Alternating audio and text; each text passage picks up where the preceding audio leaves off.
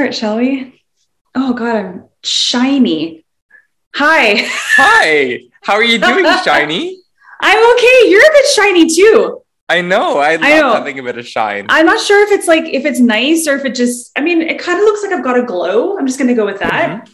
I know. But I mean, you look know? at my, look at my under eyes though. Like I can see myself starting to get that kind of like, do I need filler?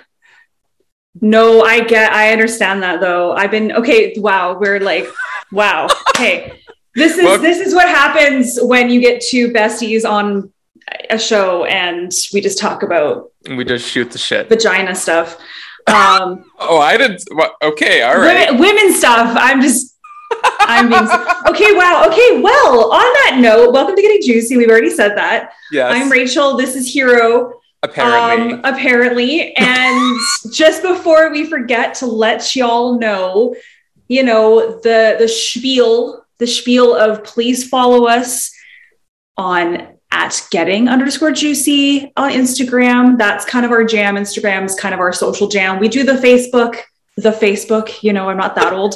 Um, but Insta is kind of where we're at. Um, you can also buy us a coffee, which Please helps to support our podcast to juice us up. Mm-hmm. So it's just buy me a coffee forward slash getting juicy. And um, we're on YouTube as well. So Getting Juicy with Rachel and Hero. And that's also where you get to see this. So if you're listening yes. to this on all your amazing podcast platforms, you can also see these punums as oh, well. That's your, your, your Yiddish um, education for today. Punum. That's good. Because you know what people might Means think face. That might sound like? What? Pussy. Puss. No. What the heck? That was my fault for saying vagina already. So I love, I love how spicy we are uh, today because yes. we have a very spicy individual coming on mm-hmm. uh, the podcast with their partner. Is that correct? Yes, they're coming that's on together. Correct. They're coming on together, and okay, it's their you... first time doing a dual interview. Okay, please, you do the introduction because you've had more correspondence. I've had a bit, but go, go. Okay, okay. Oh my God, the pressure. To shine. The pressure. Oh go. My God. Ah, I'm already shining. So, okay. All right. Yeah. So our, our guests, guestesses today are Jimbo, with, the drag clown. With breastises. With breastises. With breastises. Guestesses with breastises. And uh, thank you, Megan Trainor. And then also we have Jimbo's partner and uh, man behind the queen. And um, I would say... everything extraordinaire, Brady Taylor. And so I, uh, Rachel and I have been trying to connect with Jimbo for a little while now. And Jimbo is the original Canada's Drag Race season one uh, finalist, uh, season four, and also the uh, alumni now that I'm thinking, oh yeah, the show is completed. Uh, the alumni of RuPaul's Drag Race U K versus the world. So Jimbo has glowed up um, phenomenally and incredibly, and was doing drag before Drag Race, of course, but that's mm-hmm. how a lot of people have learned about Jimbo in this day and age. Uh, Brady and Jimbo hail from Victoria, B C, so just across the water from Vancouver and near enough Vernon. Okay, I don't, now, now we're just throwing information that is not relevant and it doesn't matter. Fair enough. So they're both very talented. They've been in the, they've been in, in the U K touring around the country, uh, doing meets and greets, performances, yeah. drag bingo. They've been doing tons of stuff that is just wild, uh, living the dream and taking full advantage of, uh, you know, what it's like to be on a show and they get uh, global uh, fame from all of the community, both gay, queer, L G B T, everything, drag. And it's really amazing to have these two people on the show. Um, Brady has been super supportive in our podcast and Jimbo as well. And yeah, they should be joining us in a little bit, uh, probably in the next two minutes. So yeah, and they're actually joining us from the U K. So they're they're currently now, are they in London? I, we'll have to ask. I don't, I feel like they might not be in London specifically. Yeah, right I don't now? think they're in London right now. I think no. they're always hopping around. Every time I look at their story, they're tagging a different part of London that has some I kind know. of shire or England. dumb or yeah. whatever. Yeah. So they're just like, they are really living the dream. I have to ask when Jimbo comes on, um, there's, well, I, you know what, I'll just leave it because I don't know if you've, have you seen, there's a more recent um, interview uh, oh my God, and I forget what queen, who, which queen it was, um, a U K queen. Yeah. Tia something? Tia Kofi? Did, yeah. yeah. Did, did an interview with uh, Jimbo. And oh, wow. Fucking hilarious, because oh, wow. Tia's trying to be all serious and she's got these kind of these questions lined up that she really wants to ask, and she's doing a great job and all that kind of stuff. But then you can see they're in um they're on the cruise ship, because they were on a cruise too recently, yes. Jimbo and yes. Brady. And then you just see like a half naked Brady on the corner, and then he's like crawling behind the camera, but you can see just his back kind of trying not to be in. But Tia's not even, she's just kind of like doesn't really acknowledge it. And then um Jimbo's just like, yeah, that's my, what does she say? Like, that's my my cabana boy or my pool boy or something. But she's trying, like Jimbo was trying to make light of the conversation. It was really, and it was hilarious. But I love mm-hmm. Tia was just like, her was just so straight face. It oh, that's so amazing. Funny. That's amazing. Oh my goodness. So I guess what I what that um probably we can we can elaborate on that is just the fun that Jimbo has and doesn't take herself super seriously, which is mm-hmm. kind of what I get yeah. from her. Yeah. And that's what I think I love too. And I really want to know all about, you know, obviously the, the man behind the queen or the clown too with Brady, but yeah. their business um, on the island. So Vancouver Island is where they actually live. Vancouver Island's huge. If you don't know what that, you can say like, oh, island, it's a small little dinky island. No, it's just off the coast of Vancouver. Pretty big. Um, but they have a business. They, I think, are they both in costume design or? I think is Jimbo is definitely a uh, background in costume design, and yeah. Brady is a wig stylist. So has a lot of yes. experience with, with um, so hair, cool. hair artistry. Yeah. Just so like the creative backbone, ba- blah, blah, blah, blah, blah, backbone. I'm so, you know what? This is the second podcast I've tried to say alliterations and I can't say them. I think oh the last, gosh. I forget what I said last time, but I couldn't say anyway, backbone. They have very creative backbones, both of them, and it's pretty cool. Mm-hmm.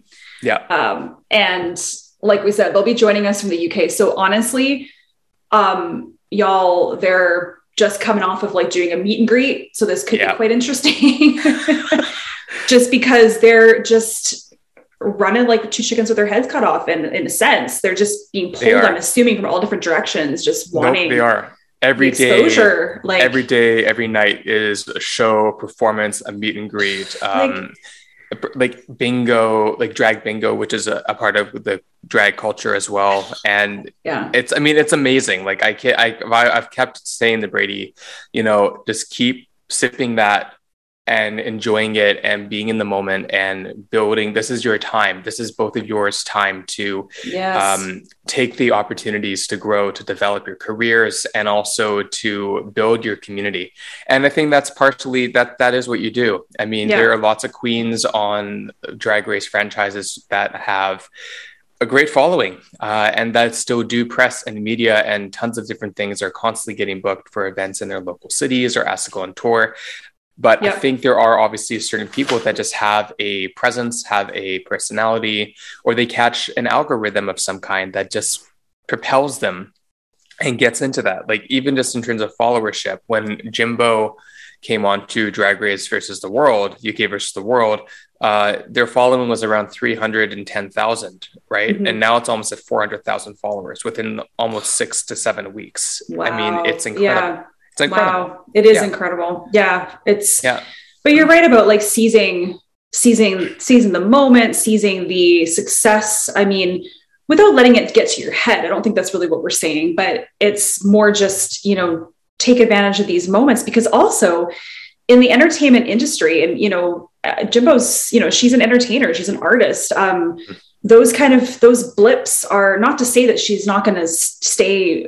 Uh, you know, on the top for years to come. I'm sure she will, but there will be those ups and downs. It's a roller coaster. Mm-hmm. Like the entertainment industry very much is like that. I mean, yeah. Um, it's, I, I don't remember which uh, actress, famous, really famous person I was watching on a talk show. Like mm-hmm. think of, I don't know, like uh, who was Sandra, maybe Sandra Bullock. I don't know. It was somebody, but basically they're, they're just like, you know what? It never really ends. That kind of feeling of it could all be over tomorrow. Mm. In that industry, it's like I was someone super like famous. They're just kind of saying how um they question almost how every job, this could be my last job, this right. could this could be my last job, oh this could be my last job. So right.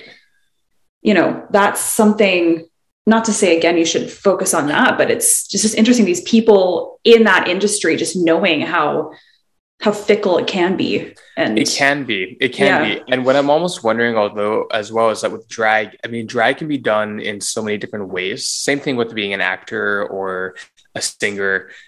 I think that with drag, as long as your presence is there, people are aware of what you are established for, what you've done. I think maybe drag can have a longer career span simply due to the fact that drag can be singing, it can be lip syncing, it can be dancing, it can be comedy, it can be political too. Even if you're not doing a performance, you can still be in the activism of your community. There are different That's things you can true. dive yeah. into.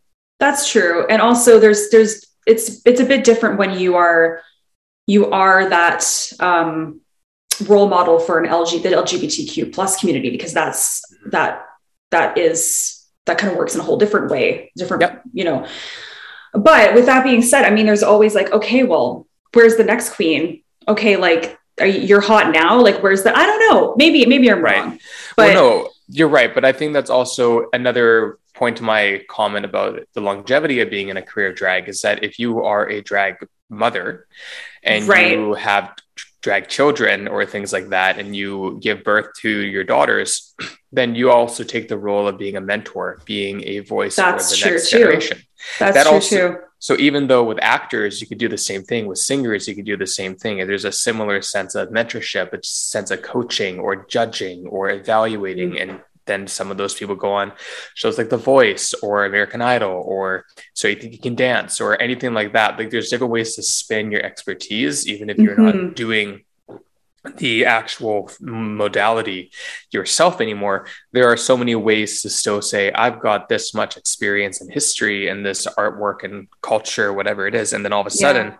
you have another twenty years of your career, and you're maybe in your seventies, your eighties, if you really wanted to be. Now I think that's a thing, especially even with actors, but I feel like for so long, especially with women, it was like, okay, you've hit forty. Yeah. Okay. You're too old. I know. Right. Which is yeah. not, I don't think it's as much the case anymore, for sure. Nope. Because for you're sure seeing not. like, like Helen Mirren and even, even like um, Meryl Streep. I mean, she's yep. pushing seventy, I think. Yep. Mm-hmm. And she's still, she's, just rocks it. Like, there's all, so many older, fierce, gorgeous women. Um, yeah, it's great. Like, even Courtney Cox is making a comeback. I mean, mind you, she's, I don't think she's quite sixty, but mm-hmm. yikes, lady. Have you seen what? her face? Sorry. No, I haven't. I haven't seen her face, but I've seen Martha Stewart's face. Sorry, Courtney. I don't under, I just don't, I, it's just, you're so beautiful. Like, why, why some things like, but Martha Stewart. Okay. Really? Well, yeah. If you, if you look, I don't know when it was, maybe a year wow, ago. Weird. This is really funny conversation. No, but like, you think about like a year ago, if you look Martha at Martha Stewart, Stewart. I mean, look her up, look her I up. Am. If you look at her facelift, you look at her cheekbones. She's it's, eighty, dude. She's what? eighty. She's, She's eighty? eighty. What? No. Yes. What the hell? Yes. He's also. Sorry, on... my, vo- my voice went up then. Now, oh like God. a million octaves. Yeah, you just went Usually into drag you. voice. Yeah, I know. You pulled a hero. I'm just, that just is shocking to me. I didn't realize she was eighty. Well, she I did not good for eighty. Come on. I mean, oh, yeah, she okay, she's had fantastic. some work done, but wow. I wow. know. And Madonna as well. Think about Madonna. Like, when I see Madonna's Instagram and the okay. photos that Madonna puts up, and I'm like, I'm sorry, that actually looks really, really good. It doesn't look like just had like doesn't. I no, it doesn't. I, when I've seen her photos, and I'm like, you look like you're like twenty. You look like you're twenty. But I think she. Oh, I think, I think she's a bit creepy. I don't know. I'm just like, I feel like a lot of these women, mind you, I get it. And oh, Brady, I like, this is how candid we are. Brady just messaged our account. Uh, things are running a bit long here. I'll check in as soon as we can. Right. Right. Yeah. We're on recording and schmoozing with each other, not snoozing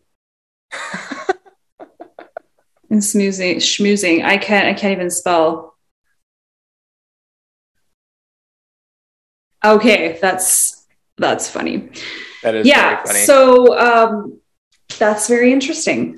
Yeah, no kidding. I mean, okay, I I I, I can't believe I'm going to ask this question, but we are on the topic. Um, kind of okay. like the chat, kind of like our last episode where we talked about chat roulette.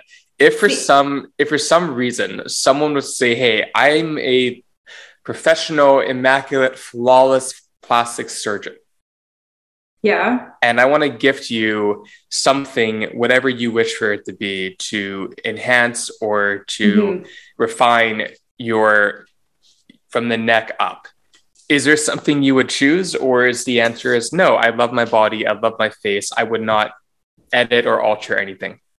That's a good question. And uh, I was funny because I was about to say, and people who are listening to this still, thank you, because Jimbo's obviously not on yet. So bless your bless your beautiful hearts. And I was yes. just going to say, we were almost going to pause this, or I was be like, okay, we'll just pick this up in a moment when they're when they come on. But you just asked me this very juicy question. Um, ask. I mean, I feel like ask me again in ten years, maybe. Yeah. Okay. You know, like, but with so that when you're, being when said, you're, when you're when you're thirty, you mean. When I'm thirty, ask me. When I'm thirty, ask me again. Yes. Um, but with that being said, I this isn't really like plastic surgery to, to necessarily enhance or change something. I just wish, and I'm using this awesome Zoom. Uh, it helps with like actually smooth out your skin. Mm. I just wish that I can get it away from my adult acne. That's mm. what I. But that's not really like what really what you asked. Necessarily. That's something that pisses me off that I've been working on for a while. But another thing, I've always, always wanted bigger boobs, just to okay. like, even just for like a day or two, just to see what it feels like. Although right. so many people, even women, they're like, you're so lucky that you don't have massive tits. And we'll talk to Jimbo about this. I was just going to say, Jimbo, because, can lend you a pair. Yeah, because of the weight of them. Right. Yep. And the back issues, like there's certain things. Um, and then when you get older, they sag. I mean, I it's just all of reality. I mean, okay, but you can get plastic surgery for that too. Um, I, you know, I wonder if men with big, big, big bull testicles have issues with their lower back and their scrotum, because I don't know what that huh. was like. No, I'm just like, I, I, I like mean, how I, I stopped mean, for a second. I'm just like imagining myself with little ding, not little big ding dongs between my legs. Like, how would you, not ding dongs, a ding dong would be a it's penis. Called, it's called a penis. Oh, you, oh I, I meant. Go on. Wow. Wow. And we call ourselves a mental health podcast now. Sexual health, it's part of mental health. Right, but I just realized I know nothing we've really been talking about is to do with mental health, if, but especially like when we're talking about what would you like to change about your your body. Yeah, I mean, actually, and and on all seriousness, to bring it to mental health for a second, I mean, I actually feel there, there's just such a. I mean, I'm sure there's books written about this, psychology behind why people feel the need to stay youthful and not show their age as they mm-hmm. grow older. Mm-hmm. Like get rid of all the wrinkles, get rid of everything. Don't, do not so show that sign of age. I mean, it's so, it's so mental, yeah. not mental as in crazy. It's mental. It's, it's uh neurological. Like, I mean, mm-hmm. you know, so I think that sometimes when I think about, oh, I would, might change this and that, then I, I kind of get sad mm-hmm. because then I kind of feel like that means I'm not happy with myself. Right. Right. And that makes me sad. Hmm. That's you a know? Good point, actually. That's a really fair so, statement, though.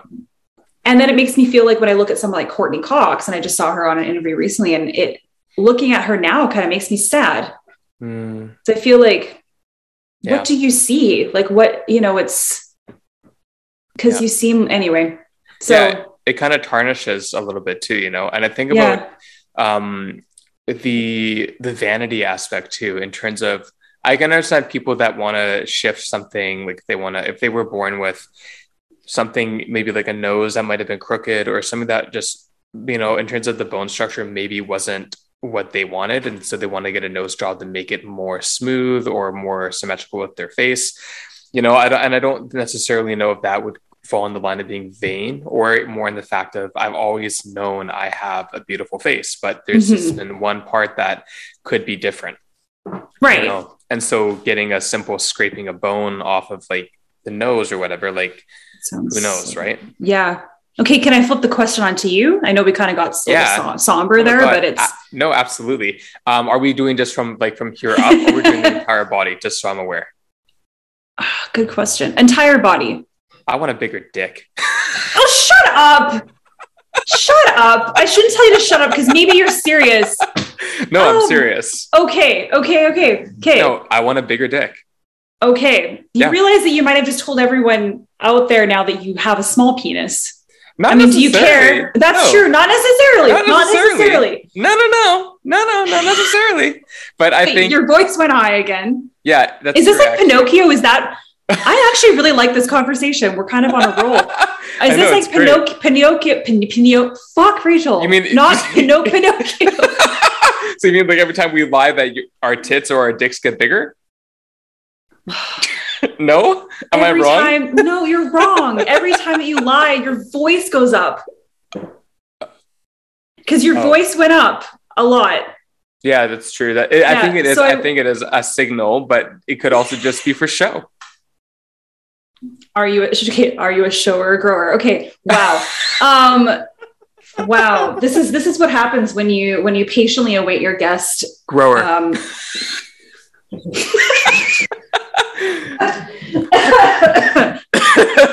really just you really snuck that one in there. The password is the pa- and over to you, Betty White. Uh, I love Betty White. Okay, I wow, know. We're on. I actually I started to watch uh, reruns. Of course, they're all reruns. I sure hope so. Otherwise, it's gonna be like the, it's gonna be like it's gonna be like the the the the Otto Cuckers. The what? The Otto Cuckers, the old farts. Oh yeah, yeah.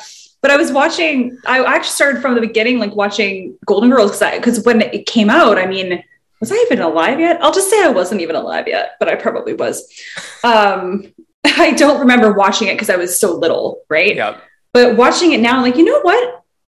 Because I know how um, how trendy it's become again in younger generations, especially especially right. It seems like in the, the L G B T Q plus community. Is that mm-hmm. correct? Uh, I've, I I've, I've seen. So. Yeah, I don't know. But, you know, but why. I'm a bad, bad. I'm a bad Jew, but in some ways, I'm even even a worse gay because I have only seen the first couple of episodes of Golden Girls. I've not seen it on repeat. I've only and I've only seen the first few episodes now too. But I was like, this shit is actually funny. Like it's funny. Oh yeah. Very and much witty so. And you know for the time when it came out where you know in the eighties and even the nineties when you couldn't really say anything explicitly that's you right. know everything was um alluded to certain you know innuendos and stuff but it was yeah. smart and oh my god anyway it's very true, little tangent though. There yeah but also was, but bringing it, but bringing it back to the idea of like Drag Race, the idea of reality shows where now nothing is explicit, nothing. It's like the innuendos are not even necessary. Yeah, it's not yeah. because you're trying to elude something that you might feel will get censored or will cancel you. Yeah. It's just like, if you want to say something, you say it, you say yeah. it. And that is what is so amazing about our culture today is almost like say whatever you want, but then at the same time, be careful what you say. Yeah. Because you might get canceled. Grower. I have to pee. I love so it. Go pee. We're going to pause this for a second and I'll be back. So you can play the do, do, do, do, do, do, do, do. That's Fleischer and Genie. I don't know. That's I, my, that's my hold music. Amazing. Okay. All right. We will do that. Pause. Go.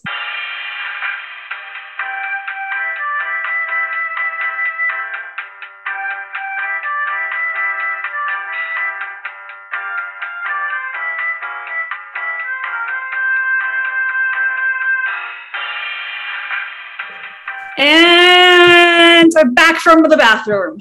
Oh my God. Hello. How's it going? Did you say we're back from the back door? From the bathroom. Oh, from the bathroom. Because I went to the bathroom and, uh, right? And yeah. now we're back on. Yeah. Yeah. So, got it. Got it. Because that, wow. Wow. We'll talk about that another time. Totally. Totally. Bathroom. Oh, hello. Hello. How are you? Are you rested? I doubt it. Well, yeah, I mean, that's that's how it all works. Yeah, we rest in five-minute increments all the time. Yeah, Jesus, Jesus, no wonder you look so preserved in a good way. You're gonna live, you're gonna live for ages. You probably heard me as it was going on. I looked at it, I was like, oh God, I look really tired. Yeah, yeah, no kidding. No, guys. no, it was more just because now, Jimbo, can we say Jimbo or James? And we're already recording, so it's whatever you prefer. I go by Jimbo, yeah, all the time. Perfect, perfect. Amazing, amazing. amazing. Well, glad to see both of you boys are rested-ish and arrived safe in your current destination. Hope you're doing okay so far. Yeah, yeah, we rode the train all day. We rode it right across the country from up wow. in... Oh my Newcastle, gosh. Uh, sort of northeast side of a uh, continent or island. Or the island, island. Yeah. The island. That's amazing. Yeah, we're in Cardiff. Cardiff. Amazing. That's uh, Cardiff. Awesome. Wonderful. How's it been so far? I know it's a little question, but I can imagine it's been uh, quite the journey that you're just living and appreciating and taking in everything that you can get while you have it. Yeah, it's been so much fun just on tour with Club Kids, and Brady's with me. We're traveling all around doing shows. Yeah. Brady's taking care of me. Yeah. Okay. Yeah. And helping sure. me get dressed and ready for the tour. Gluing stuff to him all the time. Yeah, lots of gluing things and on like me. Like dressing him and undressing him. Yeah. Well, and also and also being the cabana boy. Or whatever it was. Oh, that, no. I saw I saw a video uh, with Jimbo, and I saw a half naked Brady um, scurrying, scurrying around in the background, and I'm like, that that was such a funny with with uh, Tia, and it was yeah. so. I thought it was hilarious. It was so funny, but boy, is she trying to keep a straight face like the whole time. Like, girl, seriously, like there's some funny shit going on here. I know. I think she was thinking like she's just on some sort of like serious like morning talk show or something where she was like, I'm a real girl and I have to answer your questions. Like my biz, my life depends on it. So I, I know. know. I know. I was like, lighten up, loosen up. But she was, yeah.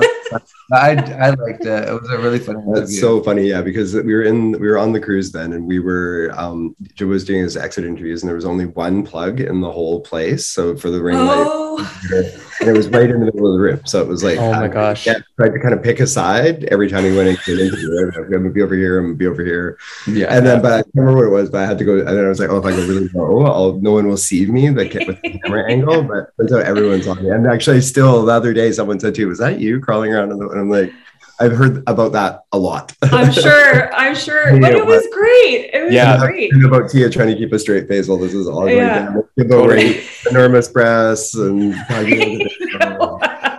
You know, Jimbo, I don't think you're going to be the only one with, with gifts on Instagram coming. I think Brady's going to get a few of his own in the future. It seems like from those memories.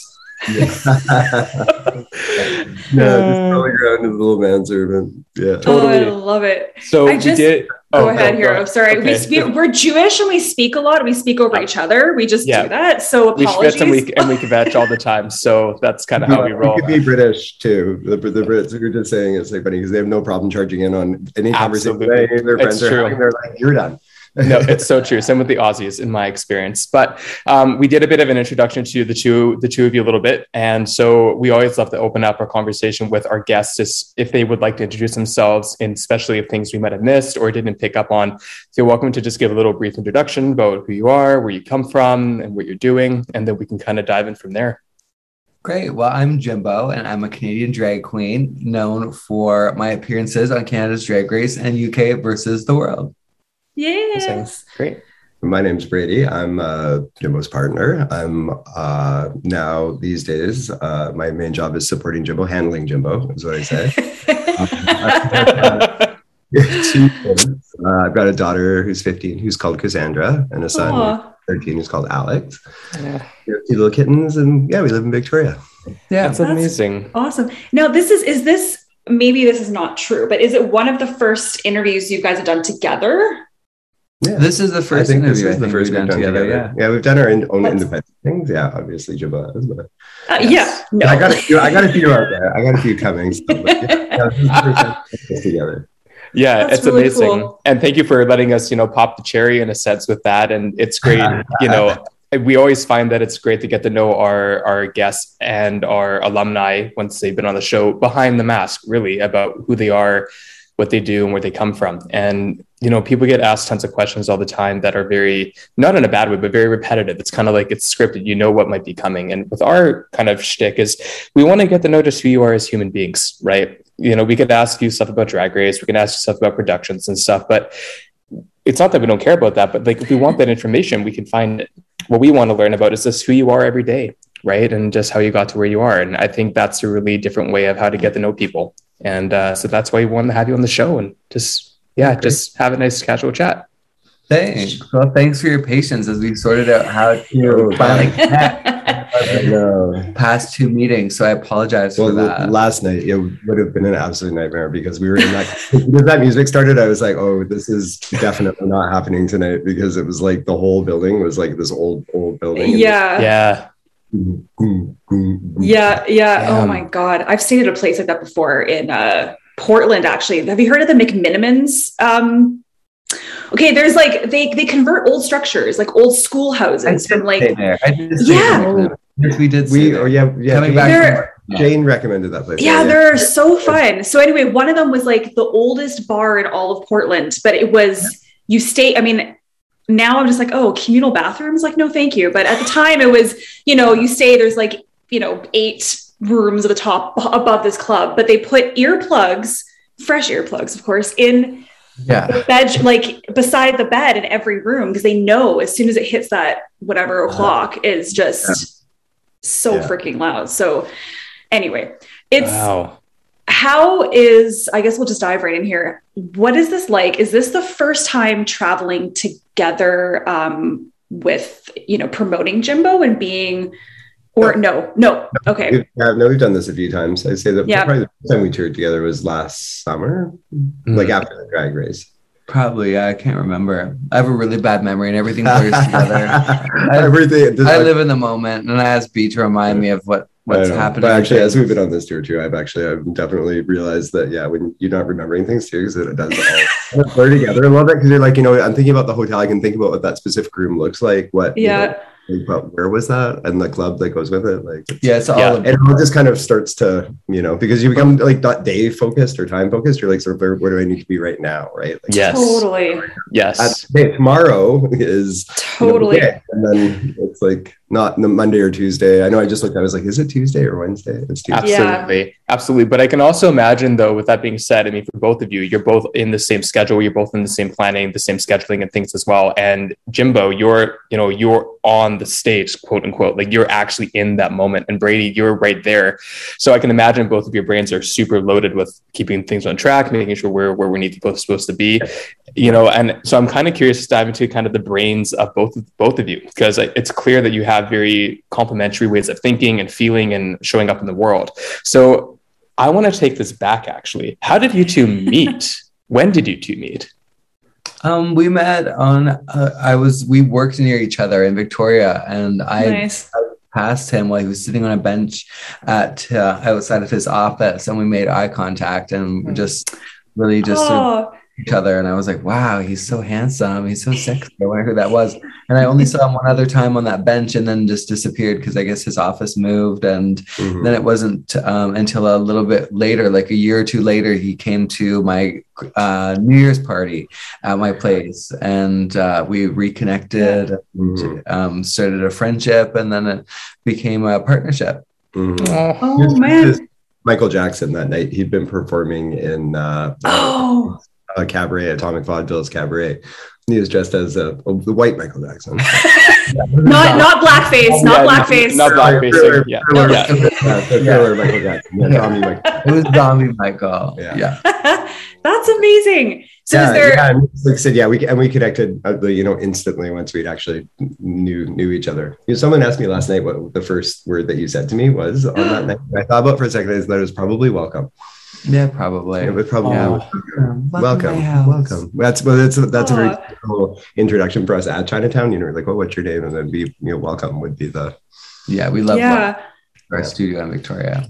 Yeah. Wow, lots of um, good questions people have given us over here too over our travels. Man. Yeah, absolutely. I bet. Go ahead. Oh, okay. Well, no, so with that, be- so with that being said, though, I know, as Brady, you were saying, you are a parent as well. So did that did, did that relationship with your children start with the previous partner, or did the two of you have your children together and raise them together? Uh, no, that, yeah, my kids, um, I was married to my ex-partner, Doug. Um, we were together for about fourteen years, and we um, mm-hmm. adopted babies. Yeah. We had uh, done all the paperwork and put it up in the universe and thought, you know, maybe someone will pick us, maybe not. And quite quickly, actually, we got a phone call from uh, our adoption agency that said, you've been picked by this birth mom. And that was on a Tuesday. And they said, you can come and meet her on the Wednesday. And wow. Baby's due to be born on Thursday. Holy so, crap. We were living in Vancouver then. And this yeah. was Victoria, so we like basically dropped everything and and went to Victoria and met met this woman. Wow. Said, yeah, we you know we kind of got got along, you know, as, as much as you can. We're meeting this pregnant woman who's like, you know, you can have your baby. She's gonna yeah. pop out like any second now. So.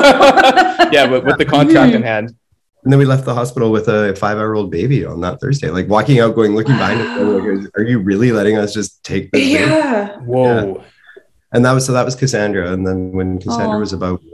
old um our birth mom got back together with our birth dad her birth dad for a, a hot second, and she got pregnant again.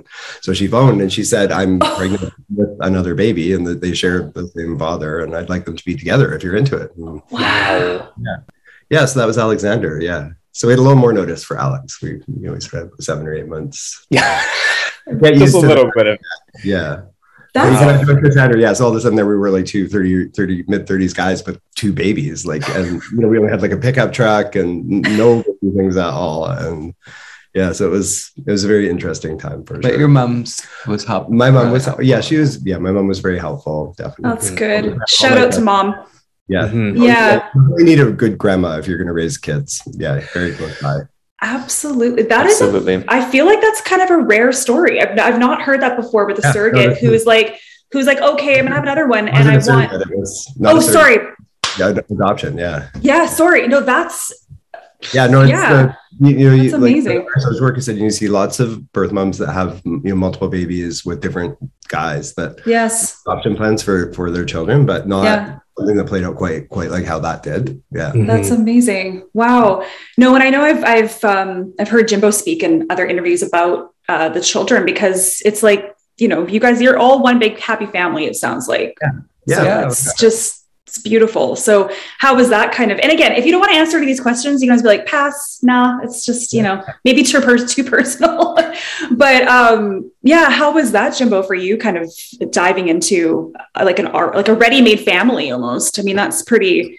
It's well, a lot, I, but my sister Jennifer, my older sister, growing up, she had um, her daughter at a young age. So when I was like okay. in my young teens, I had a little baby around, my little niece Brittany, and then my sister yeah. um, Rebecca, my older sister. I took care of her two children, Eric and Sasha, um, from when I was in my early twenties until I was about twenty-five, and so I um, yeah. took care of them from babies until they were, you know, little toddlers, little boys. So um, I was. already really accustomed to being with kids and taking care of kids. And um, I love kids and their sense of humor and their sense of play. And uh, so, yeah, when I met Brady and um, the kids, I, I fell in love. I loved them. And, and I still really obviously yeah. love them. They're just amazing little teenagers now and just discovering who they are in the world. And it's really, really cool. I'm really excited to have them in my life, and I'm really grateful. I, those kids are lucky. Those kids are lucky, mm-hmm. honestly. And go, to go be, and, and but also to be surrounded by such love and also unconventional lifestyles and creative exactly. in, individuals that can be role models for those generations to come, especially in a generation of Gen Z and Gen Alpha, all those kids that are coming up now that might have similar thought patterns or beliefs that maybe some of us might have in millennials or Gen Y, but then to see like, uh, these next generations are really able to take action in some ways that maybe we didn't feel comfortable doing or didn't have the resources to do now that they have that. So you get yeah. to be the leader and empower these kids to be like, you are your own people. And mm-hmm. here are the resources that we have helped create that you can utilize. I think that's actually really a gift. Yeah. yeah. Well, sometimes I look around too and I think, oh God, all these gay guys raising these kids. Where's this going? Right. No. How how have they um adopted or not adopted, adapted is the right word to, to Jimbo and with the, the, the fame that's coming all of a sudden? Like, are they, when they're at school, are they, you know, do people bug them about it? Not bug them in a bad way, but just even bring it up, or how does it kind of play in their life? Guy. I think like, are they kind of like, you don't want a lot of attention on your home life, your family. As when you're a teen, you kind of want to appear like you somehow take care of yourself in this mm-hmm. world. Yeah. And so they don't really like talking about family no. or parents. And so they, I like a lot of Cassandra's friends are fans of mine, and they, and they love Drag Race, and they're really excited with yeah. when they out, and more and more of them are, are finding out, but yeah. they but it's been, been one of her best kept secrets for yeah, a while. They both oh. I don't even think Alexander's watched it, apart from like the moments where we've made him, we're like, you know, like in support of Jimbo, you know, please watch this moment, this is, you know, gone viral, this is like a really important thing that you understand. Oh.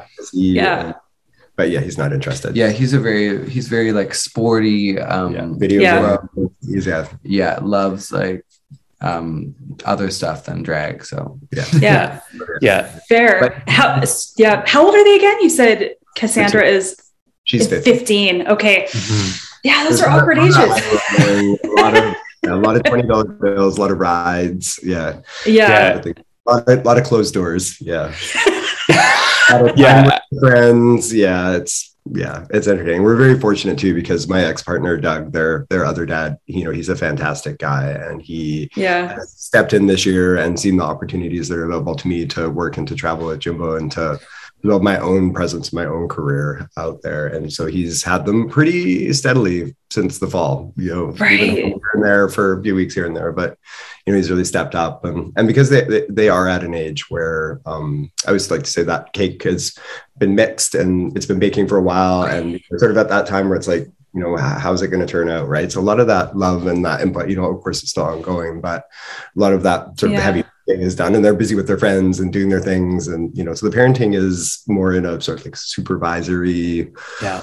role, you know, making sure things are, you know, that people are getting to school and you know, nobody's smoking and yeah, and twenty dollars though. Yep, definitely. And that that, that was going to be my next question is, how are they being taken care for, even if they might be their own individuals? They're still at a place in their life where they might need some guidance or a home to be in. You know, they can't just, I mean, maybe some people can, which is great. Power to you if it feels right. But that's what I was wondering. So that's great that they have that kind of support, and they also have you over there as well, and the two of you uh, doing your thing, and that there's that support. Because again, as Rachel said, that's actually, maybe it's common in some realities, but to me, that doesn't sound very common. No. I think it's so cool. Yeah, we're definitely still and we're watching very closely. Yeah. Absolutely. Think about yourself at fifteen. This is what I keep thinking. I think, oh my God, I remember being fifteen. Oh God. Me too. Me too. It was so, not not a good time. No, it was very awkward. I interestingly enough though, my so my parents were musical theater performers when I grew up. And so there was a lot of colorful people coming in and out of the home. And uh, my uncle actually was the director of the National Ballet Company of Canada for a number of years. So when I was like tiny, it was like, well, I've got a gay uncle, but I didn't know, like my uncle, my uncles stay in the same bedroom, and that's just how it goes. Like, I didn't really know what gay was. It wasn't really a term in my vocabulary. Right. Um, my point is that I remember being a teenager and my dad would like, he would dress up as like a belly dancer, a female belly dancer, shave his legs, do the whole freaking thing as as a gag for my uncle's birthday, like his fiftieth birthday, or for, like he'll, that. Those were the kinds of things that happen. And this was you know, normal for you too. You're like, and this was normal. Like yeah. that's just how dad dresses for his. Yeah, birthday. Exactly. And it. and it was yeah, the funny. Yeah. yeah, and the funny thing is, like, um, I don't really remember being made fun of, fun of for that. Really, it was just like, yeah, Rachel's parents. They're like. They're, they're actors, they're performers. That's just what happens. Right. That's just how that is over there. It's just how it is. Totally, yeah. So. Totally. Whereas I grew up, you know, with a stay-at-home mom who's an artist and my dad's a lawyer, you know, so very different upbringing from Rachel in terms of exposure and culture and surroundings. But that's what's really beautiful about as we grow up and as we learn about our surroundings and our behaviors and our cultures, we have an impact on how we show up in the world when we become older and the way that we do show up in the world. And so I'm also really curious about, um, because Brady, you mentioned that, are you from Vancouver originally? And Jimbo, are you from Victoria originally? I'm from Victoria. I was born and raised in Victoria until I was okay. okay. I was in Vancouver for about twenty years. and then now I've been back in Victoria for about fifteen. Yeah. Yeah, got it. Ontario, just outside of um, Toronto and London, Ontario. Yes. Okay. Yes. Toronto, sorry. Yeah. So how did yeah. you end up coming to Victoria? I'm wondering what brought you there. Uh, I had um, friends. My friend Carolyn toured through uh, when I worked in uh, in Waterloo at my friend's bar, and I um, met uh, touring band Hank and Lily, and fell in love with um, the guitarist Hank and. Oh. To be with him, and uh yeah I was with Hank for about seven years before I was with Brady, and yeah so we had a we're still really good friends, and he's a huge fan, and yeah so that's, that's fantastic. He's the one that started to call me Jimbo actually out, out west, and uh, that's sort of where that name stuck. It was a childhood nickname from my dad, and then uh, a nickname brought back by my friend Hank. yeah I did wow. hear, yeah, I did hear the the um, the origin story of your name, which is I'm I don't know if a lot of people ask her like, is it from The Simpsons? Is it from like? Has anyone ever asked you that? No, people, no one really asks. They don't know. No? Like, yeah, good Jimbo, they're just down for it. And then every now and again, someone yeah. asks where's it come from. But yeah, most of the time, people just don't ask. They're yeah, just yeah. Like, mm-hmm. That's because they're so distracted, right? that's that's why. People don't people don't do that to me, but sorry, go ahead. Yeah, me neither. A lot of people want to default to call you James again because they are assuming that Jimbo is your the only your stage name, and that you have this secret persona that's right that's hiding behind Jimbo. But yeah, yeah so I was kind of surprised to find out that I'm Jimbo. Yeah, yeah, yeah, very much so. But you can also tell true. people from your younger life too when they, you are dressed by James. That yeah, people as James know me them. from high school and things, and my youth are like James. Yeah. Okay, yeah. okay. I apologize that I asked that in the beginning then, because that was this all makes so much more sense now. And so, in terms of yeah, just Jimbo. right, right. So, and again, because we're talking the, to the two of you, I'm curious to know more about, and what you're comfortable sharing, kind of like what were your earlier years like, like your formative years in childhood or even adolescence, kind of what inspired you to where you are and how you got to where you are today. What were some of those building blocks or key standouts? You're like, huh, this kind of led me to these places, and that's how I'm kind of here now. Oh, gosh. Yeah. Well, you know, I guess growing up, you know, did the usual high school uh, sort of thing. Um I grew up with uh, actually something I've been exploring since we've been over here is uh, my family is British, and um, wow. my great grandmother had come over from England in like maybe about nineteen twenty. And so I grew up with these very British grannies. So I've been living some of my ten year old boy fantasies over here with, with visiting Buckingham Palace and, you know, yeah. Uh, some of these things. We went out to uh, this little uh, community in Norwich where there's a, a war monument to my great uncle who was killed, and so just kind of oh, wow. those those themes or legends from my childhood. Um, but yes, I grew up with these very you know British little old ladies, and I was a little gay boy. So there's like lots of crocheting and lots of knitting and lots of little family and yeah, that kind of. Being crafty. Very, yeah, being very crafty. Yeah. So I was always kind of artistic, and um, started hairdressing right out of high school and spent about ten years right. uh, working in hair salons, um, and put myself through university through engineering school, actually working in hair salons. Wow. So, yeah, this, that, so that was the career that I just left when I started working with Jimbo full time was, was my engineering job, my day job.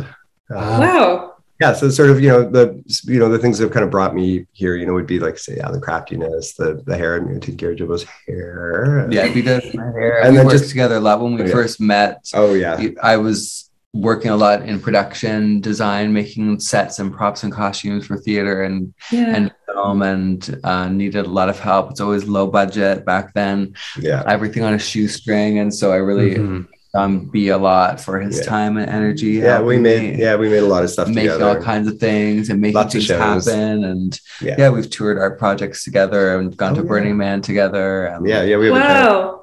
We took to Burning Man a thirty-two foot wide, sixteen foot tall rainbow that's made out of aluminum and steel. Yeah, right, that's met with R G B L E D lighting. Yeah, that's sound reactive and yeah, really that's cool. So that's right. I remember seeing that. That was amazing to see that.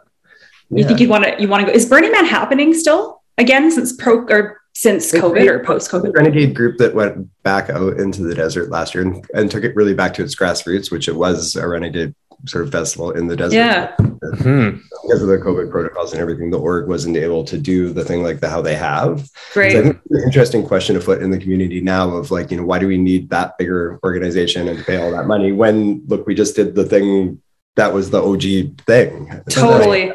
Oh, but it was, yeah, yeah, but yeah, we would love to go back. I, I love Burning Man. It's such an incredible display of art and ingenuity and really cool people meeting from around the world with a similar mindset for that time. So it's just a, a really cool celebration, really unique. And I'd love to go back. Yeah, definitely. I've never Absolutely. been. I've heard, I've no friends that have gone and just like, oh my God, but you're right. Just the, the talent is just mind blowing. Just what seeing what people put together. Yeah, it's it is mind blowing because you're like, wow, like who would have ever thought about that?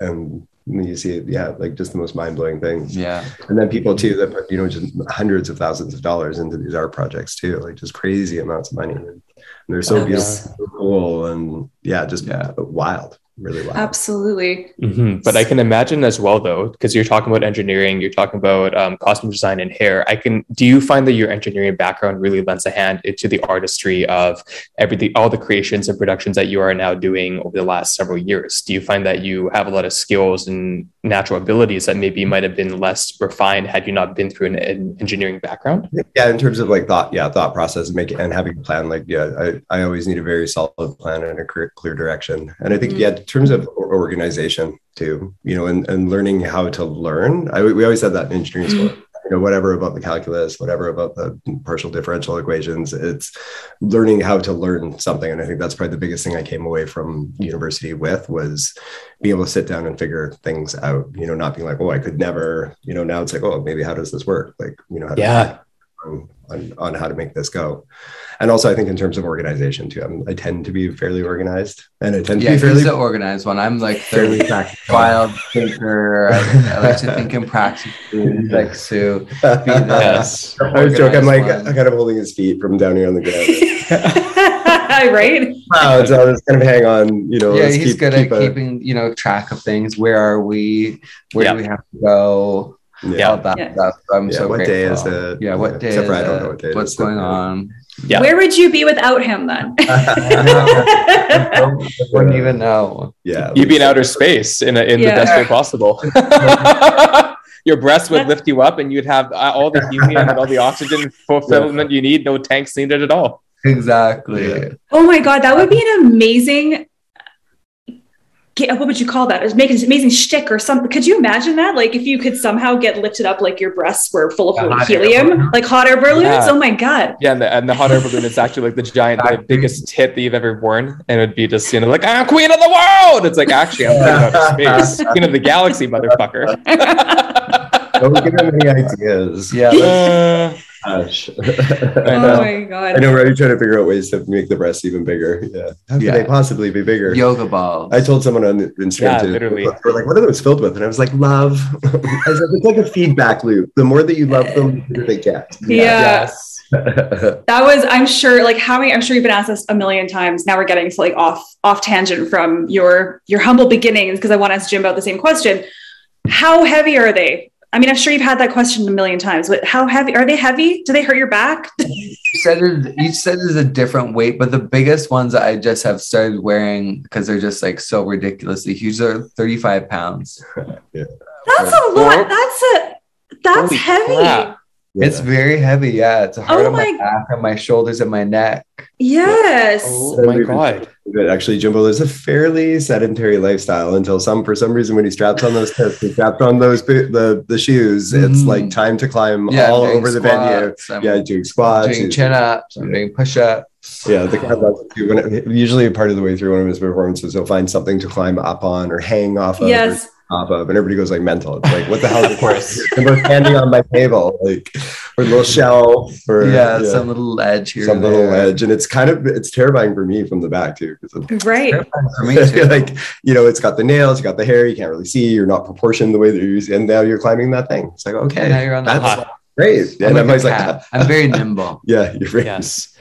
Well, for sure. And, you know, I think that's actually a great segue is also kind of the development of both of your careers, because both of you have very complementary and very distinguished careers in your own rights. But I'm curious to know, I don't, doesn't matter if one of you wants to speak first, but kind of how did that development of Jimbo's brand in conjunction, Brady, with your background and, and complementary skill set, how did that kind of come about before people knew who Jimbo was on a global scale, and also all that stuff before Drag Race? What was that kind of... Nope. No! What was the inception? Sorry, what? You you froze for like two seconds. I'm like, no. Oh, oh, oh, okay. Yes. It was only two, it was only the last, like, maybe not even five seconds. So yeah, just the inception period, I suppose. What what was the kind of the gestation period of how Jimbo, you became a drag performer? Yeah, exactly. Because I know there's probably many different avenues. I think we always knew Jimbo was going to be a star. I think, you know, anybody who knows Jimbo and knew Jimbo before would say, oh yeah, that's true. Jimbo is going to be famous no matter what. And so it was just yeah. what avenue. So I think, yeah, pro- I think it was, um, well, I always like to say Jimbo is a visionary, and I, I'm a hard worker. And so I think I always have loved him very much, and have been yeah. kind of willing to support, you know, whatever crazy he's brought home. Sometimes, you know, usually I'm much better now. Usually they always said no first. They'd be like, mm, I'm, I'm not really sure about that. I'm, I'm not yeah, really you're sure. always very practical. Very practical. I'm like, ah, and you know, but looking back, a lot of those things that I said no to, mm. you know, I'm so glad that they're yeah, kind of the fabric of the fabric of the history of our relationship yeah. too, right? Like, you know, so I think it, you know, I've always sort of trusted him to lead the the charge. And I think, you know, this yeah. is I've said to him too, you know, like, I'm not sure. Sometimes to me, the answer is not no right away. It's like, not yes, but it's like, okay, well, I, tr- I trust you because we've had this, you know, body of experience, and we've been down these roads that are a little bit scary sometimes and a little bit expensive. And, yeah. yeah. But it worked out. And like I said, I'm, I'm, you know, I'm happy that they're part of our, our history now too, these things we've done. And, you know, they sort of make up, up yeah, like this tapestry of our life. I love it. I'm thinking about the liquidating that store. That was one of the ones mm-hmm. where, you know, we live, we lived above the store that was called the Never Ending Store in Chinatown, where they okay. um, uh, had lost their lease and they needed to move out. And this guy was trying to sell desperately, but not so effectively, all of the things that mm. were in there, and it was packed with shit. Mm. Um, right. So they, uh, you know, Jimbo says, this guy's given us the store. Like, if we can get everything out of there in three days, you know, we can have it. And I'm like, we can't do that. There's no. But yeah, basically liquidating an entire store in its warehouse that had been in business for like forty years. Yeah. In a oh, ch- like, like a Chinatown distributor. So it was, it was really intense. But it was really fun. It was a dream come true. Yeah. And we oh, you did it. You we actually did it. Did yeah, it. Oh. And then he talked me into it. And then yeah. I was so glad that we, we did it. And I looked back and I was like, basically we, just opened it up and said, come and take as much as you can, and got like yeah. people were just like crazy carloads of teapots and cups, and nail brushes, and, nail yeah. clippers. Yeah. Wow. Yeah, it was wild. But we so, did, yeah, we literally did empty that place, swept the shoved it around, like basically right on right on wow. schedule. Yeah. Okay, that this sounds like a decent segue into um, House of Jimbo. So okay, so first of all, when I think of where you live, Jimbo, for some reason, I think of Pee-wee's Playhouse, and I that's that's what comes to mind. I know that you're definitely influenced by Pee-wee. I've heard this before. Um, I don't know if you want to elaborate on that, because I was even seeing a Brady yesterday on our little text chat back and forth. I'm a huge Pee-wee fan. Like I, I actually had tickets to see. I wish. I mean, I, I'm a Paul Rubens and Pee-wee fan. Like, you know, they're all, they're all the same. Anyway, I actually had tickets to see him open in Vancouver uh, for a comedy festival. And I, I got it as a Christmas gift, and I was so blown away. And he was sick. I mean, and so he didn't, I didn't get to see him. So anyway, I'm like a massive fan. Um, what's the, what is that influence, and how does it reflect Jimbo, or even your, your way of life? Maybe it does, maybe it doesn't. Yeah, I think just like living with a sense of play in your space, and living sort of mm-hmm.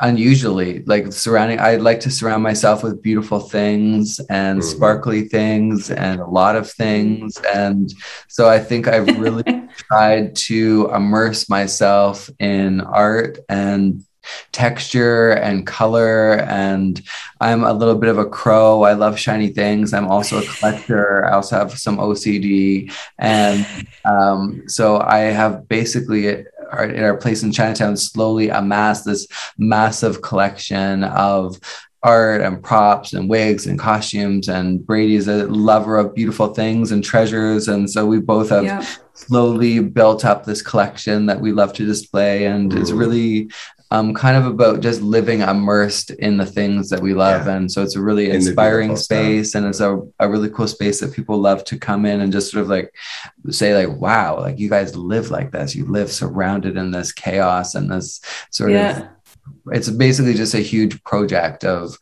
places to work and things to do and things yeah. to organize and collections and our cats and mm-hmm. uh, so it's it's always a work in progress. And the the show House of Jimbo is basically a show based around my characters in clown work and some of um, our incredible community of artists, and takes would take place within the studio because it kind of has that magical feeling. It's also really sprawling and yeah. um, this old historical building in Chinatown, and it's an old gambling den, so it has these really cool nooks wow. and there's a secret passage in the back, and it has um it's a, like over a hundred year old building that's still um authentic to when it was first made. So it's it's got this incredible energy and history, and it's filled with this sort of sense of wonder. And so it's a very um yeah, just a unique and inspiring place that's um, very sort of playful and filled with art and spirit.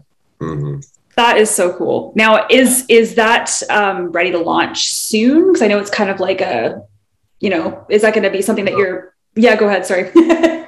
we kind of had, we had done this original Kickstarter fund campaign, and we had raised... Yeah.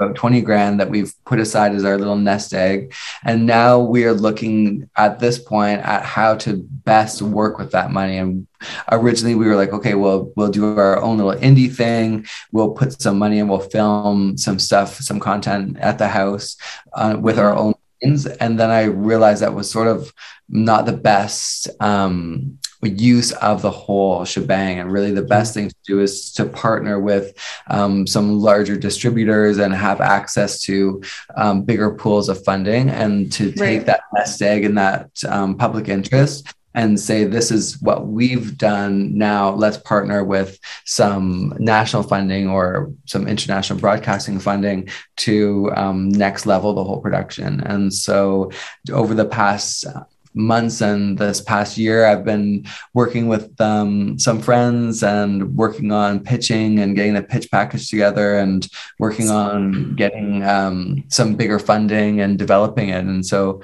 yeah, I have some more meetings when I next week actually with some really cool people, and uh, we're just always working on it and trying to figure out what's the best way to make this happen and how do we make it to well, the vision. So yeah, how do we like, well how do we do right by the idea too? Yeah, that's what Jimbo said. You know, we right. could have done the thing, but then it, you know, a couple of friends pointed out it was like, you know, we might be under sort of doing valuing or it might be yeah, under underwhelming or not, you know, so it right. needs to be sort of fully yeah um, just like a out. Little bit yeah we want to put the right amount of time and, and dedication into making it proper. So yeah, because then you know this right timing, because yeah. then it's like yeah. So it's still in development. Still, still in, in development. Yeah. Okay. Awesome. Because I've looked at your website a few times. I'm like, is there some, more news? More news? No, not yet. That's exciting, though. Yeah. yeah, really exciting. Yeah, we we had some some interest some from some really cool broadcasters and some really big things. And so now awesome. with the um, with U K versus the world, that was sort of took over, and that was really a, the main center of my focus for a while. And now being on the road, that's really also the main center of focus for the next little bit. But um, yeah, still working on developing it. And um, now that the world is starting to open up and people can travel and yeah. we can start to really kind of work outside of the restrictions of COVID, which everyone got really used to, like doing things over, you know, these internet Zoom things. That's really yes, hard yeah. as artists and performers to um, to work this way. You know, it's great for podcasts and great for these interviews long distance, but in terms of developing a project or developing a show with um, performers, it was really, really difficult. So oh, yeah. we're hoping that as the world is opening back up again, that we can start doing all these things that we want to do. Yeah, absolutely. And I think it's going to be only the timing and the gestation period, in a sense, that time to be it slow and measured, and you can take the privilege to do that correctly. That's really going to help catapult your brand to where it already is right now. But you can also have the buffer in some ways of your drag race career to build those relationships with other people in different countries and different communities, and also for them to get to know you and the other passions and projects that are who you are outside of Drag Race. Because mm-hmm. I think with reality competitions and shows, which I'm a huge fan of since I was out of the womb, legitimately, mm-hmm. um, these moments on camera can sometimes become just what you're known for, what people might pigeonhole you for. And if people want that, that's fine. But there's a human behind the story of where they came from and how they got to where they are. So I think it's really interesting and fantastic that you've been able to take that in the last couple of years, I would say two and a half, three years, and say, no, I'm more than just someone on T V, but I can use this and I can take that to where I want to be in the big picture. It, it's mm-hmm. helped give you that visibility to have those connections, to have those relationships, and a universal community to help the two of you really live the life that you want to live for yourself. So I think that's also a really key point. Yeah, me too. Yeah, we feel really lucky. Oh yeah, so so grateful. Yeah. We've just been having the best time too. It's been meeting, you know, both myself or, you know, any, you know, any, any of these towns that we've been into, you know, everybody's so kind and so sweet and so excited. And yeah, so it's so easy to make, um, you know, all these lovely connections. And mm-hmm. you know, we were in Newcastle, we dropped right and we got in there that night and they're like, well, you have to come to our friend's show. We're like, okay, yeah, we pop in. We literally, it's the finale of their drag idol. So for oh. weeks they've been battling it out on the stage, all these girls, to win this crown, and we dropped into the finale. Literally sat down. The show started as we sat down, and whoa, got to, you know, and they're like, "This is the best possible night for you to be here." You know, the whole town is out in their finery.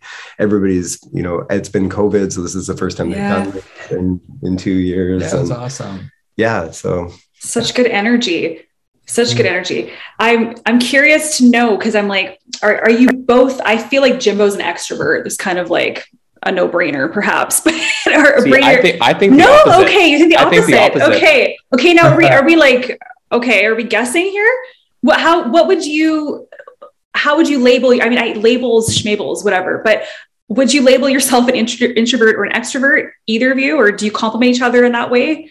I think we're both extroverted, I would say. Okay. We're both like, you know, we're out there in the world, we're meeting lots of people, there's a lot of attention and a lot of sure um energy that goes out in, ter- in terms of being on and meeting people and sharing with people and welcoming people and everything. So I think definitely we are extroverts, and I think like with any extrovert there is that time to charge up where you kind of be introverted, and mm-hmm. so I think that we're a combination of the both, where you have to sort of relax and stay in. And although many times we'd love to be out and go out and party after the shows, we have, we kind of just go home and get ready to for the next for day. The next and day. Just yeah, like, it's like because they're you know we're getting picked up chill. early for the flight or the train, or and there's you know the five giant bags that need to be repacked and, and sorted, and the costumes need to be hung up. And but you know, but we do also yeah. like, last night we did all the jobs, and then we went out and strolled yeah. around in the town and, and talked friends. to all the dolls last night, made some new friends. Yeah, I got a bite to you. Oh, that's awesome. No, because when I see a lot of your stuff on social, I'm like, holy crap, like I don't have the energy. Yeah. You know, and oh, not only that, but even the um uh this the self-confidence that you have, Jimbo, is like for myself is very inspiring. Just the self-confidence, seriously, like even, mm-hmm. even just when you're, when you're not even on stage, but, you know, I saw a video of you on your cruise and you were like, you know, giving everyone lap dances around the pool and in your, in your scantily clad bikini, but I'm just like, come on. Like, I wish I had that, that confidence, you know, and then riding around is, I think you were Joan Rivers on in someone's yeah. wheelchair. Like, you know, yeah. those, it's just, the, it's the mobility scooter. Yeah. Yeah. Right. Like it's just, uh, it's just, it's not only is it entertaining, but it's, it's inspiring with I, your, co- your confidence. And I hear you. You know, he told me a long time ago and it's really stuck with me. He says, you know, everybody wants to see you do well. Everybody wants to see you have a good time. Everybody wants to see you succeed at what you're doing, whether you're on the stage or yeah. you know, just asking for direct, you know, we want to see you do well. We don't want to see you be small and make you, you know, we want to see you be big and yeah. poised. And, right. And that's, that always sticks with me. I always think, oh yeah, this is, you know, this is how I want to be seen too. I want to be seen as, as doing well and confident and, you know. Yeah. Yeah, and a lot of it just comes from having fun. So also that, yeah, it's, it's mostly that's the root, is just in play and just in having fun and try not to take myself or anything too seriously. Right. And, you know, just yes. roll, be goofy, make people laugh. Yeah. And um, mm. yeah, that moment on the cruise, I always wanted to do something like that, like put on a song and emerge and then like dance around. Yeah. So good. Like, yeah. Kind of moment. Yeah. It felt really fun. I, you know, I would have loved for some like fountains to be like timed with something else. Yeah. Everyone so... to start dancing with me, like a flash mob. Yes. That was so fun. It was funny, and and only I think two or three people asked for a refund. They were, record, yeah. There was a couple. Oh, come on! That, yeah, but the children, children, and there was funny too because the Instagram comments too were like, you know, this is all hilarious, but the children at the pool, like it's. Oh, I didn't even. Oh, see, see, I didn't even yeah. notice them because no. I was just so focused on you. But yeah, okay, interesting. Yeah, fair enough. And that cruise, if I'm not, I, I'm. Could, I, this is coming out of left field. Was that the cruise you won when you were on Drag Race season? One, yeah, yeah. That's okay, right. Okay. So, Rach, there was a Challenger Jimbo one. Yes, the Challenger Jimbo one. That was the prize they gave. So, I when I yes. put the two together, yeah, I was like, "Oh yeah, yeah, that's the cruise." That was our, our friend Francis and um, oh, Matt, too funny. Barracuda and Pitbull Events that that put on that cruise. Yeah, and that was Jimbo's prize. And yeah, we were down there with about two hundred bears and queens. It was the Bears and Queens cruise. Yeah, but about two hundred bears and queens and all these guys that go cruising around the Caribbean every year. Yeah, yeah, yeah. They, that's incredible. They, they are still talking about that moment to this day. That's still popular. In my news feed here and there where someone shares a picture and they're like, I miss this day, I want this day back again. Yeah. Oh, they'll be talking about it for years, I'm sure. I'm sure. Um, uh, yeah. Something something that I wrote down because I wanted to ask you, because you you mentioned about, you know, just you're you're just you want to have fun and that's what you do. And but you said you I'm gonna quote you, Jimbo. You said something like art is not meant to be comfortable. Right. So how would what what does that mean?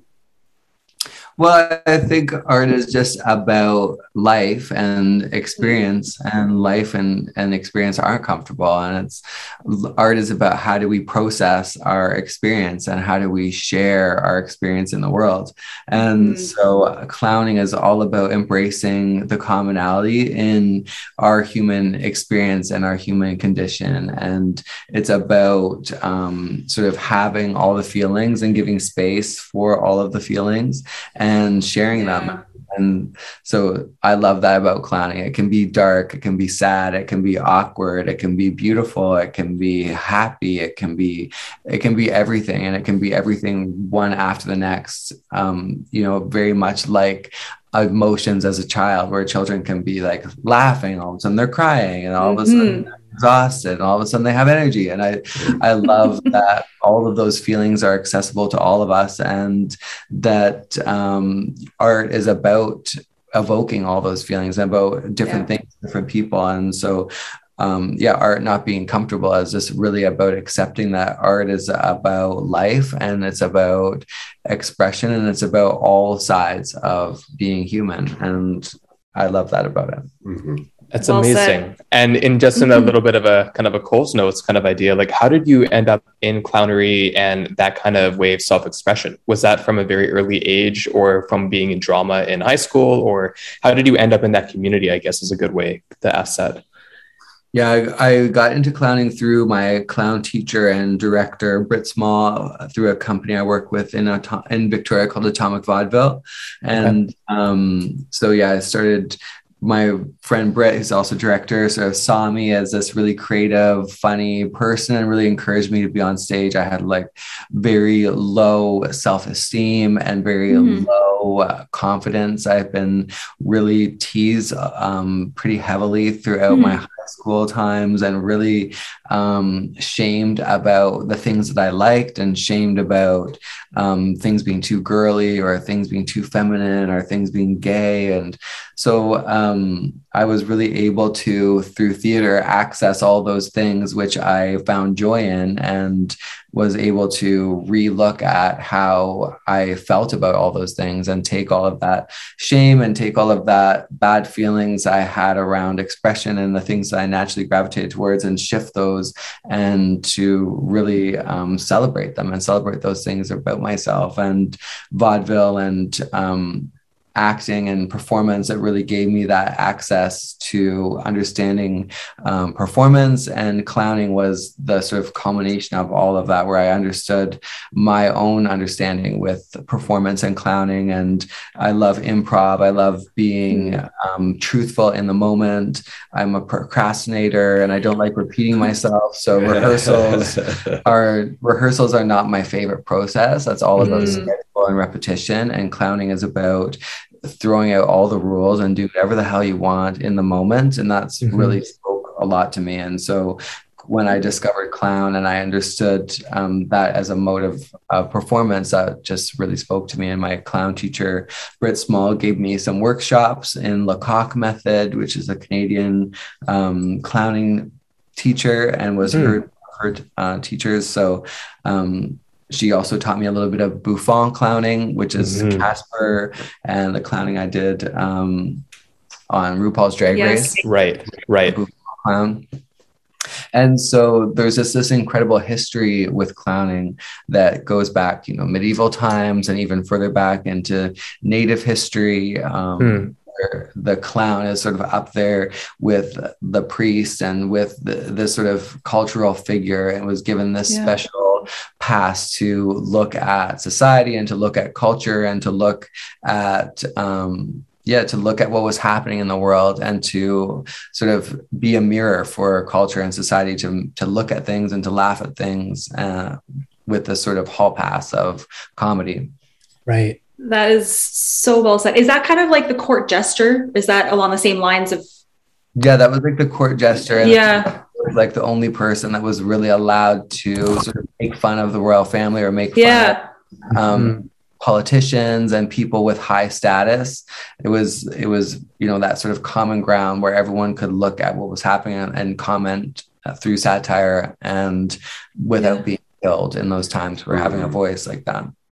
Right. Incredible. Incredible. And you mentioned a couple of things in terms of self-esteem, in terms of being bullied, uh, in terms of just how you authentically were. And I think everybody can relate to that, uh, especially people that might be different, especially myself being queer and neurodivergent, all that stuff. So I get that.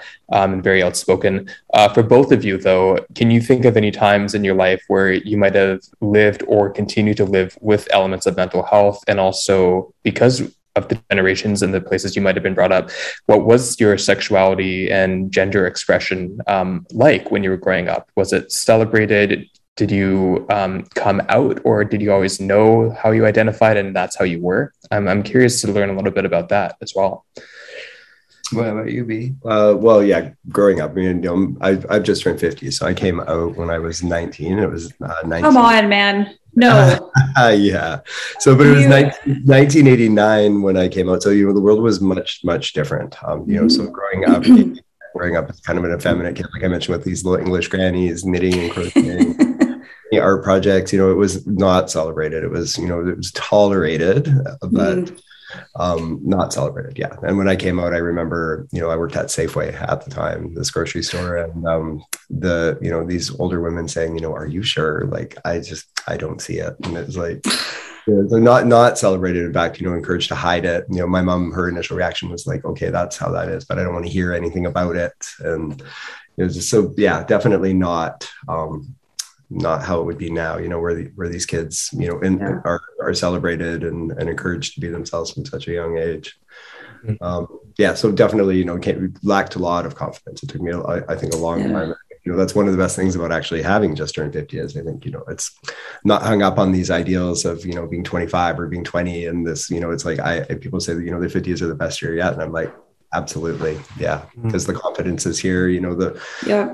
you know, know who I am more than ever before. You yeah. know, I've removed a lot of the duplicity out of my life, you know, working an engineering job and then working a creative job with Jimbo, or right. you know, how, like, the, you know, we've recently in the last two years, you know, we expanded the studio at Chinatown. So the kids live with us at Chinatown now. So not having, maintaining separate houses and separate lives and separate. Right.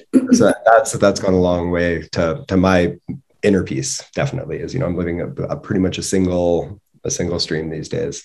Yeah. Mm. Happy birthday, by the way. Oh, thank you. It was September. Yeah, it was, I, it was, yeah, I didn't, my, my, unfortunately, yeah, we had caught, you know, we went on this tour last fall or late, later last fall, right before Christmas. And yeah. the very last stop in Vancouver, we got COVID. And so we were oh. dead for COVID for Christmas and for my birthday. And yeah, yeah it was a real bummer. You know, we were oh, like, no. oh, look at how we were through Mexico. We were in Florida. Wow. We were in Memphis. We were in Arkansas. We were in Calgary. And then like that very last, last show. Like, got, uh, it. got it. Yeah. Was it, it sorry, no. was it in Vancouver that you got it too? Yeah. Oh. yeah. Right. Like right that, right before we came home from right that tour.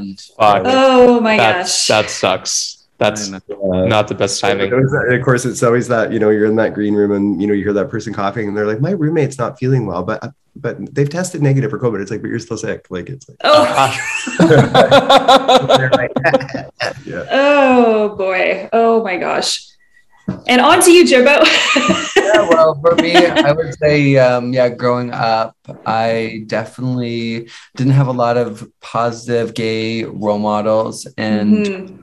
you know, in media and in my life, there was just not a lot of them. I, my my mom had a few gay friends through A A. Um, my mom is a recovered alcoholic now, mm-hmm. or I think actually her birthday is today. We have to call her. I think it's her. Yeah, she's like sober. No, it's for, May. It's May. Oh no, it's in May. It's March. It's yeah. May. No, but she's like over thirty years sober, and wow. Um, yeah, so she yeah has had some gay That's friends. Amazing.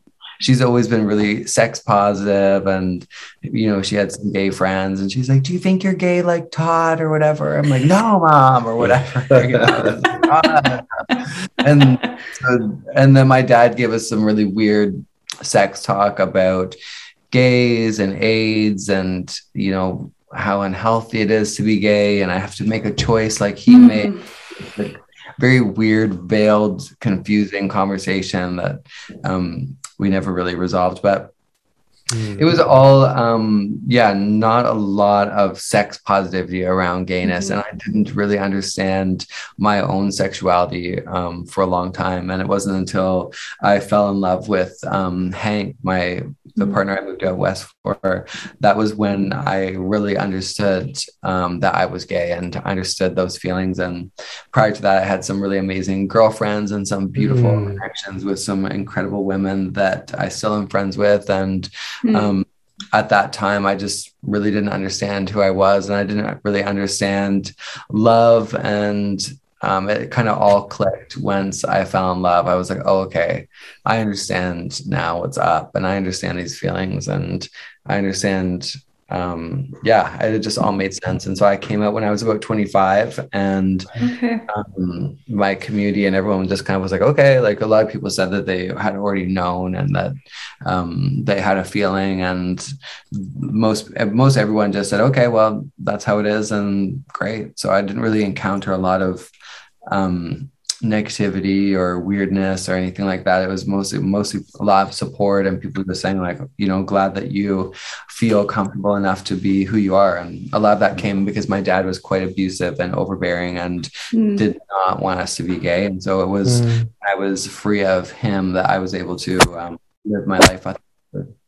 Yeah, that's, you know, it's so interesting. It's almost like, because I think Jimbo, you and I are around the same age. Yeah. twenty-five. No, just kidding. just kidding. Just kidding. twenty-five. Uh, I'm thirty-nine. I just turned thirty-nine. Yeah, that's my same age. Yeah. So I just feel like we, we, all of us kind of like almost just skipped that. We're just before the generation where it's like, you're out in high school. Yes. Awesome. Yeah. Like, let's, you know, because my, one of my best friends in high school was gay, and I kind of didn't really, I kind of had an inkling, but I was almost feeling the need to like, um, uh, to support him, to saying that he wasn't gay against bullies, but I knew he was. Like, it was just such a, such a fucked up time, really. But you know, these lucky, hopefully these kids, like, you know, yeah. your, your kids at their age that. They're, yeah. It's, it's really interesting. Yeah. Because yeah, you, you can see, are so woke now. Yeah. There's, yeah. Yeah. yeah. In terms of like, you know, bu- like with bullying too, you know, watching mm-hmm. them come up, you know, there there's very low tolerance for bullying. You know, like we cracked a joke about some friend's name once and they were, my daughter was horrified. She said, Papa, you can't speak like that. You can't do that. And I was like, huh. okay, well, I was trying to be funny. And she's like, no, like that's not funny. And it was like, oh, okay. Like, wow. very, very low tolerance for, for that kind of thing. And, and then they're open to it too, because they are growing up yeah. with, you know, Cassandra having two dads or, you know, Zach yeah. having two moms. And that's, that's a lot more normalized, I think, in, in the system.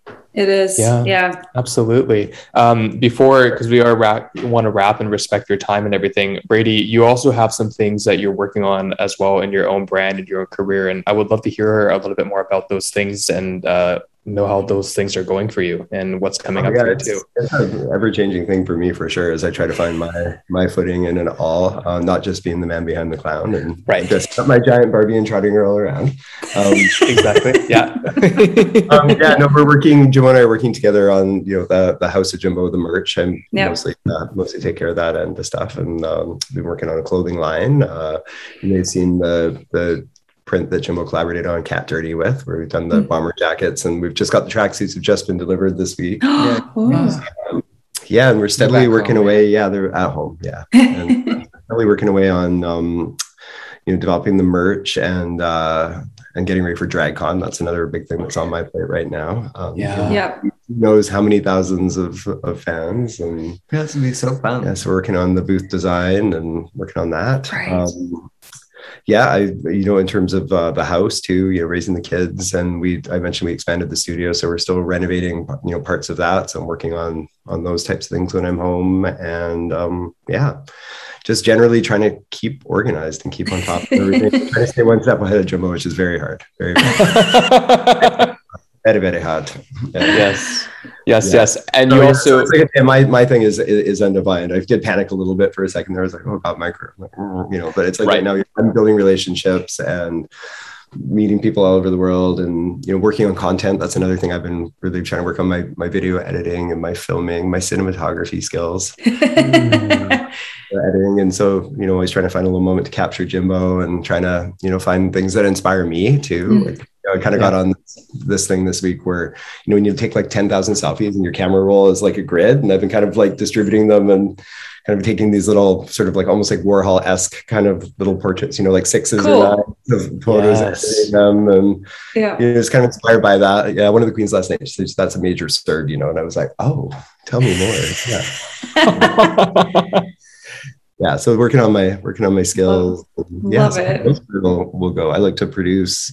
We love to throw events. We produced a two hundred person event for Jimbo's birthday last November. That was holy wow. crap. And that special little secret moment when, or special moment when COVID kind of, you know, was like, oh, things are looking better. And right before Omicron came, there was that that little bit of time window. Do yeah, we did that party, which was. But this year's gonna be extra special. Blah, blah, blah. Next year, excuse me. Next yeah. year. Would be extra yeah. special. Yeah, so. no. yeah, well, my sister also has just turned fifty too, so we're we're cooking up something. We'll do something. Yeah. And of course, every year we have to do something even better than the year before. So that's right. so awesome. Yeah, right. So like my, my you know I don't it'd be hard to say you know I'm like one one thing or another. I think I wear a lot of a lot of different hats, and and then that's like I said just just constantly evolving and developing, and you know I'm loving like I said meeting all the people too, and I'm, the more connected I get, the more powerful I feel.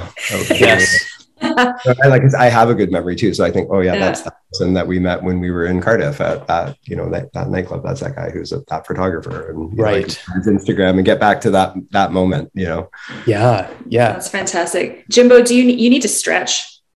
I feel like, are you? Well, I can, my huge fits. I'm always like adjusting my back. And I can tell. Well, we both on this little table too. There's only one chair in this hotel. And we were oh. traveling train all day, but yeah, I have a. You saw in U K versus the world. I have a neck, shoulder, right. reoccurring injury thing that I deal with every day. So Ugh. I always kind of like adjusting and moving my. Mm-hmm. my spine and my shoulders going um but yeah I need I need to start doing yoga. I'm just we're both yoga teachers, which is why teachers. Yeah, that's right.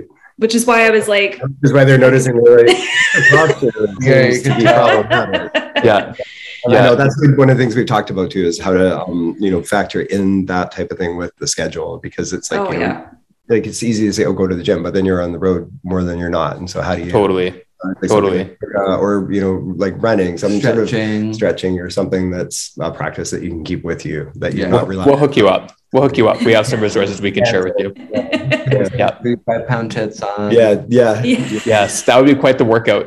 Oh my God. I could just, I could just imagine, cause I, I have like nothing up here. I could just imagine wearing yours and just tipping right over, like not even for, for seconds. I just wouldn't even stand. It's, fall right over. It's also very hard to get close to him when you're, you know, we're like laughing at the selfies yeah. where, you know, I'd like to get closer to you. And then we sort of end up arranging ourselves and you, can't, you, can't, you, you can't get close. It's not, it's not possible. Oh my gosh.